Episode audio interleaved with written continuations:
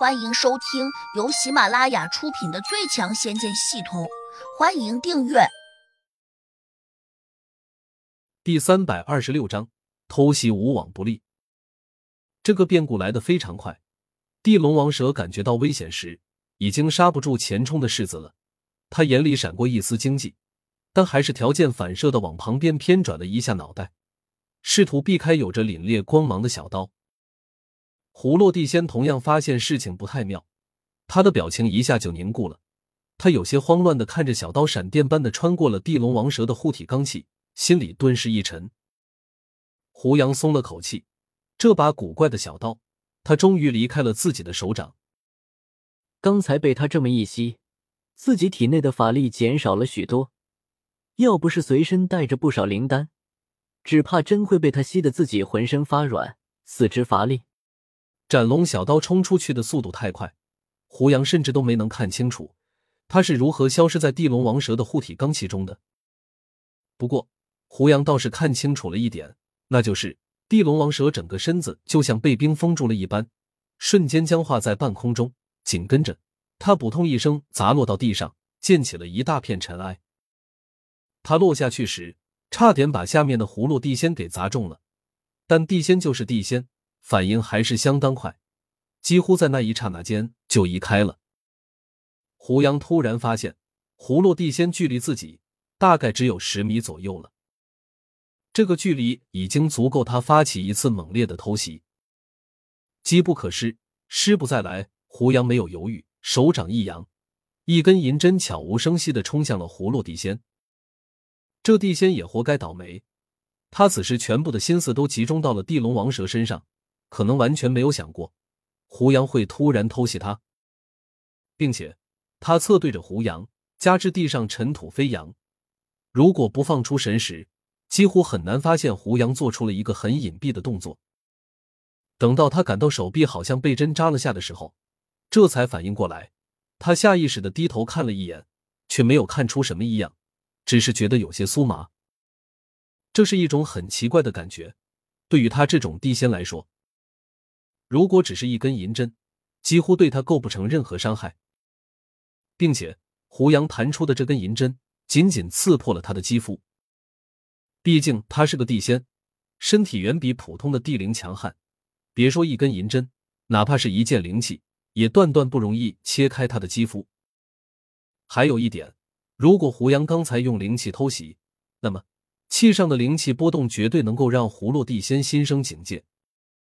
偏偏这是一根普通的银针，因此胡落地仙压根就没有感觉到有什么危险的气息，于是他没有闪躲，这才被银针刺中了。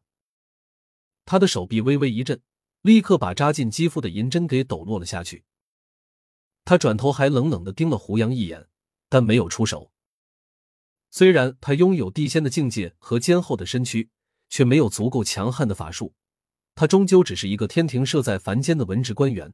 并不擅长打斗，不过他还是鄙视了一下胡杨，似乎在说：“你这种地灵，我见得多了，再怎么强大，又能把我怎样？”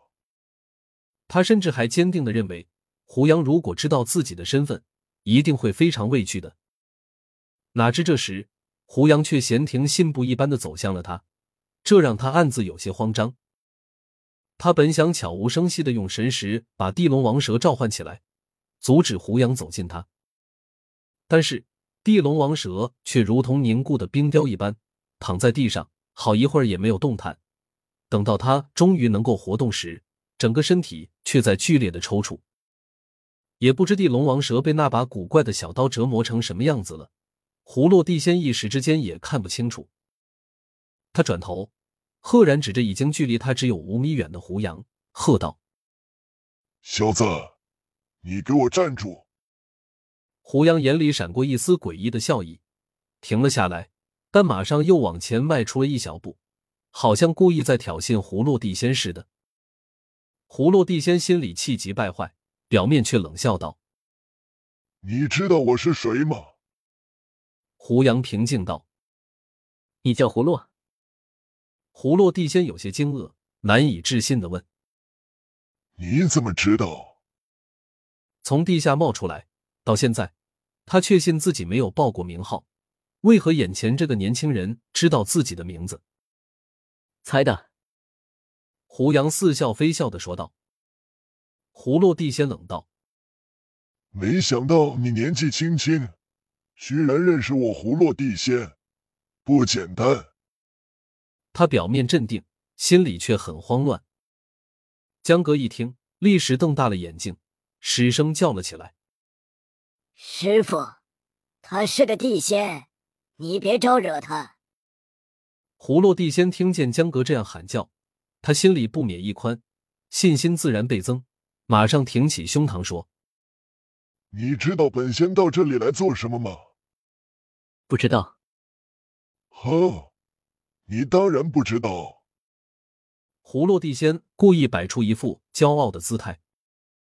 我为什么要知道？胡杨轻视的看了他一眼。胡落地仙觉得自尊心受到了相当大的伤害。这样一个小小的地灵，竟然敢流露出瞧不起自己的眼神，是可忍，孰不可忍？但不忍又能如何？自己有可能真的打不过眼前这个古怪的地灵。江阁却着急的叫道：“师傅，虽然你是神仙下凡，但是俗话说得好，强龙不压地头蛇，你别和他斗。”神仙下凡？葫芦地仙愣了下，眼珠子飞快的转了转，随即又大笑起来：“你们一唱一和，可真会给自己脸上贴金。我不妨告诉你们。”本仙别敌本事不大，偏偏对天上神仙下凡却知道的一清二楚。因为本仙掌管着往生部，这是一本专门记载神仙下凡修炼的事迹。江阁一呆，脱口问：“难道你认为我师傅不是神仙转世下凡？”葫芦地仙冷道：“最近这三百年间，根本就没有神仙下凡重生。”他前世当然不是神仙，不可能。江格连连摇头。如果不是天上神仙带着记忆转世下凡，我师傅这么年轻，怎么可能修炼到第零六级？本集已播讲完毕，请订阅专辑，下集精彩继续。